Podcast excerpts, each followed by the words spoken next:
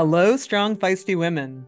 Some of you may recognize my voice. I'm Selene Yeager, host of the Hit Play Not Pause podcast. Throughout my career as a professional health and fitness writer and now a podcaster, I hear countless questions from women who are trying to understand how their ever changing hormones impact their sports performance.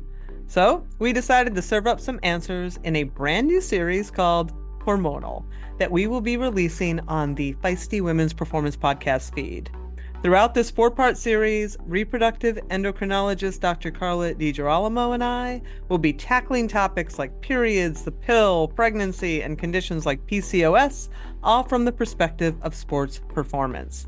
If you aren't already, follow the Feisty Women's Performance Podcast and stay tuned for our first episode releasing on April 15th. Also, have questions you want answered? Send us a voice note at speakpipe.com slash hormonal and we'll get it answered on the show.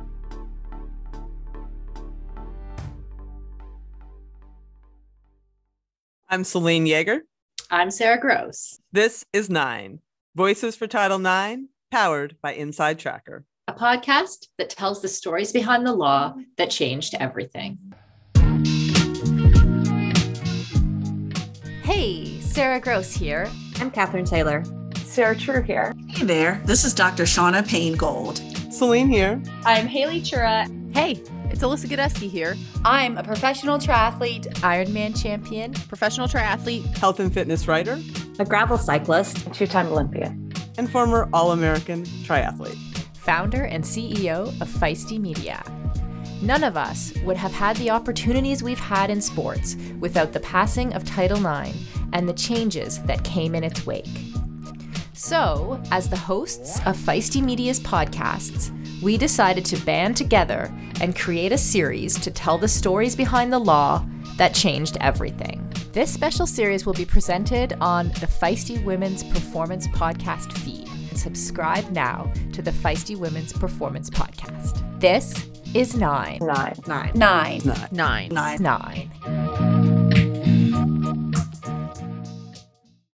Hey, Selene. Hey, Sarah.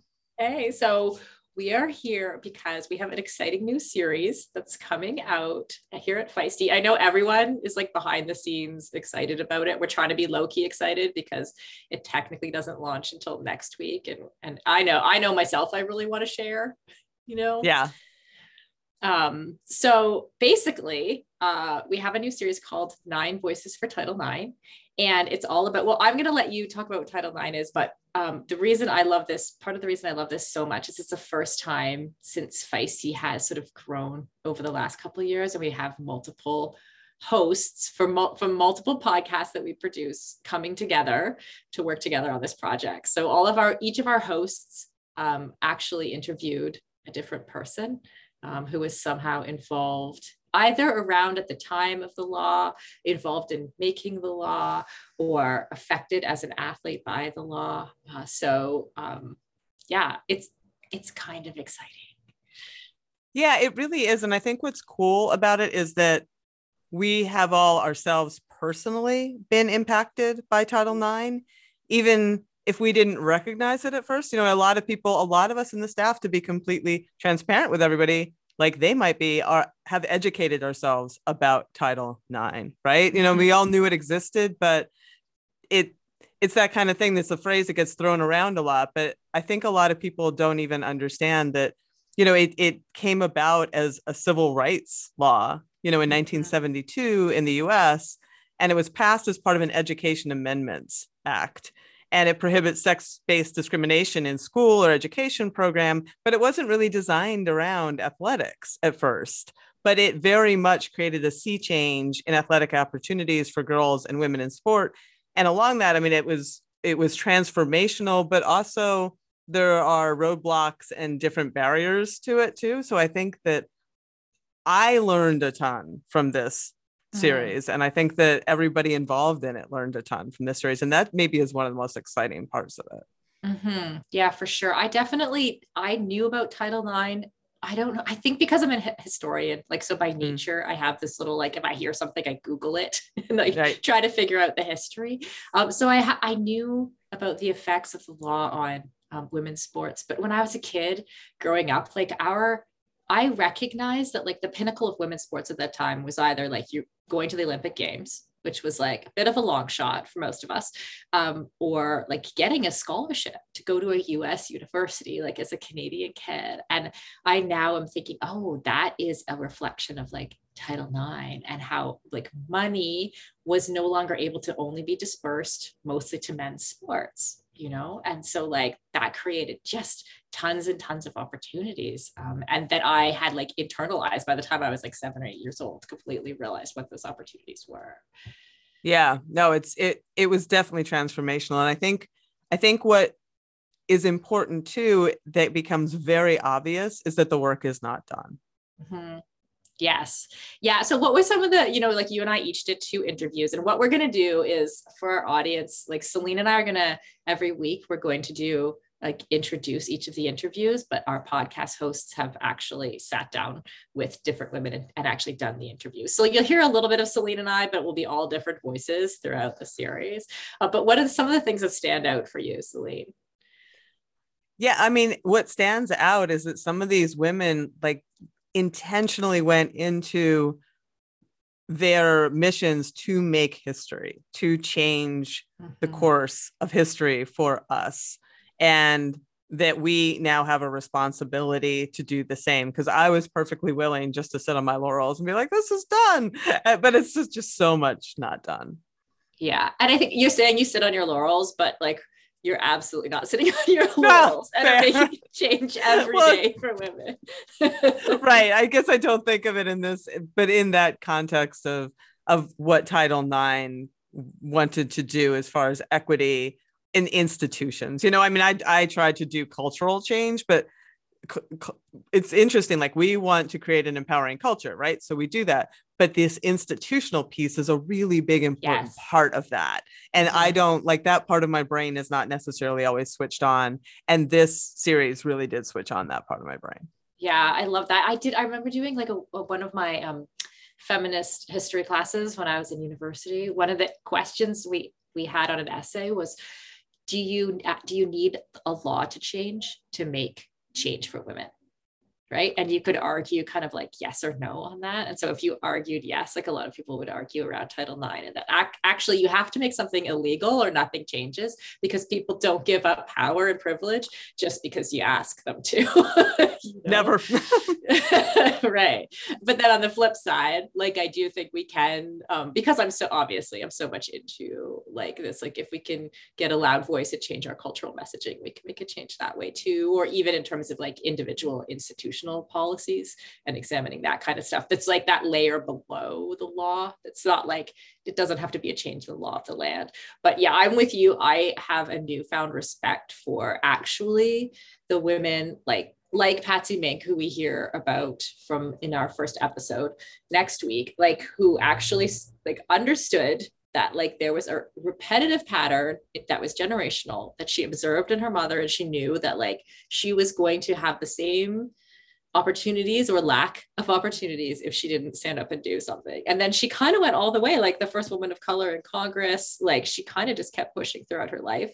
And it seemed like Wendy Mink, the way she talks about it, like it was her calling you know um and i just yeah i was just like sort of so inspired by that by the women who go hey like i'm, I'm going to go and make a change at the top level right cool okay so what do folks what can we um hope for so nine weeks starting next week.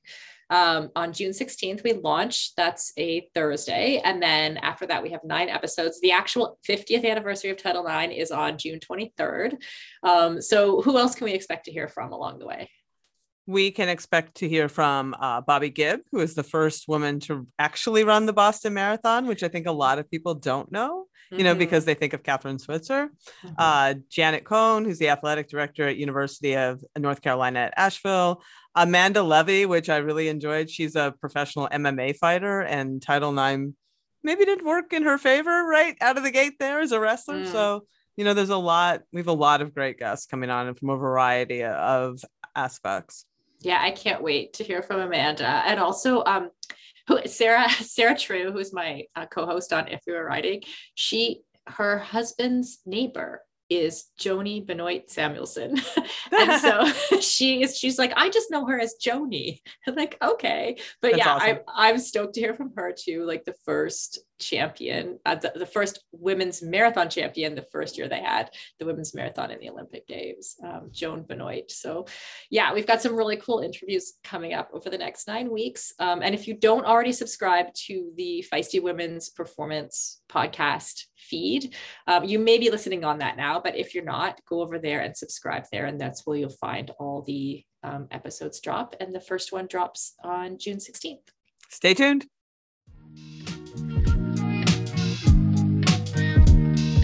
Uh, when it's legal, then it will be accepted. At this particular point, it's not legal for a woman to box. Well, I would just love to see the girls get into sports. Maybe that'll straighten out some of the situations that they have.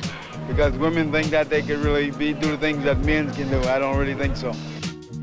50 years ago, women and girls had few opportunities to participate, let alone excel, in sports. Women's programs were underfunded, and worse, some considered it improper and unfeminine to participate. Uh, my personal feelings are that a woman is supposed to be feminine. Uh, I do know if I'm on the subway and a woman comes on the subway, I'll get up. If there's no other seats, and I'll give her my seat. But if the woman is a boxer, I'm not going to get up and I'm not going to hold the door.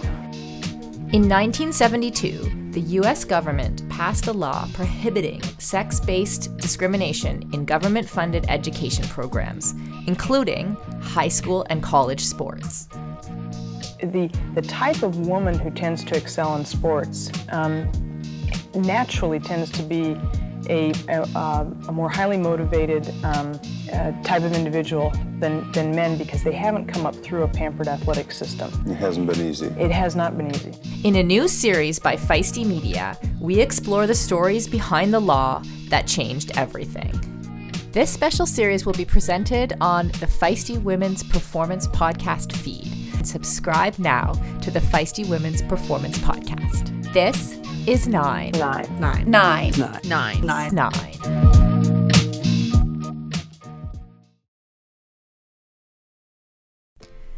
Endurance sports should be accessible to everyone, right? That's why we are so excited to be partnering with Mottiv. Mottiv is one of the fastest growing training apps in the world today, with thousands of amateur athletes signing up every month and a nearly perfect 4.9 star rating in the App Store. You are not a template, and your training plan should not be either.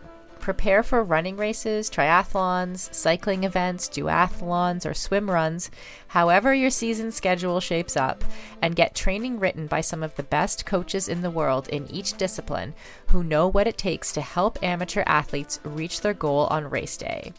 The app takes the training written by those experts and then creates the most optimal training plan for your schedule, abilities, and goals.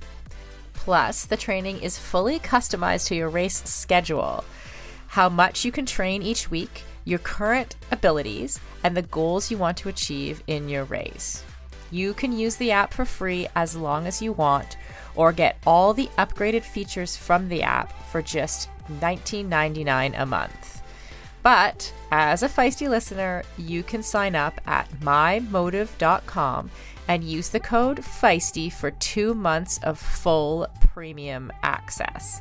That's right, you get two months of premium for free. So you quite literally have nothing to lose.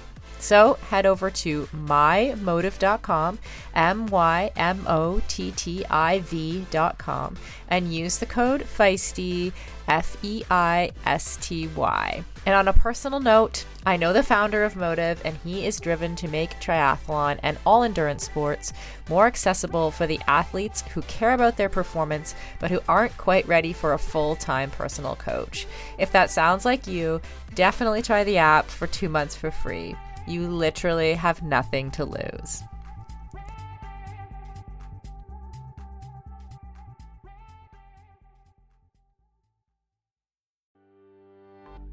As we head into summer, rest and recovery are critical for improving sports performance, reducing stress, and living a long and healthy life. We should all invest in better sleep. So, think about the thing you lay your head on for eight hours a night. If it's not exactly right for you, it can lead to needless tossing and turning, or worse, have you waking up with an unrelenting kink in your neck. My new Lagoon pillow has helped me improve my sleep immensely by pairing me with the performance pillow that has everything I need. So, I personally was matched with the Otter pillow. Shout out to Team Otter, which I love because it has a gentle cooling effect and I was able to choose how much stuffing I wanted in it, which is super important to me because I'm doing a decent amount of CrossFit these days and my shoulders are kind of creaky. So having a pillow that is stuffed just to the right height keeps my neck and head in exactly the right position and comfortable for the entire night. And as of fall 2023, Lagoon launched their 100% mulberry silk pillowcases. It's cool to the touch, buttery soft, and great for your skin and hair. You've got to go check out this pillowcase if you want to feel great and look great every morning. Waking up for morning workouts has never felt better. I'm refreshed and pain free thanks to my Lagoon pillow. To check it out for yourself, go to lagoonsleep.com forward slash performance and take the two minute sleep quiz to find your perfect pillow match and then use the code PERFORMANCE for 15% off your first purchase. That's code PERFORMANCE at lagoonsleep.com forward slash performance, whole 15% off, and the link is in the show notes. You can just click through there.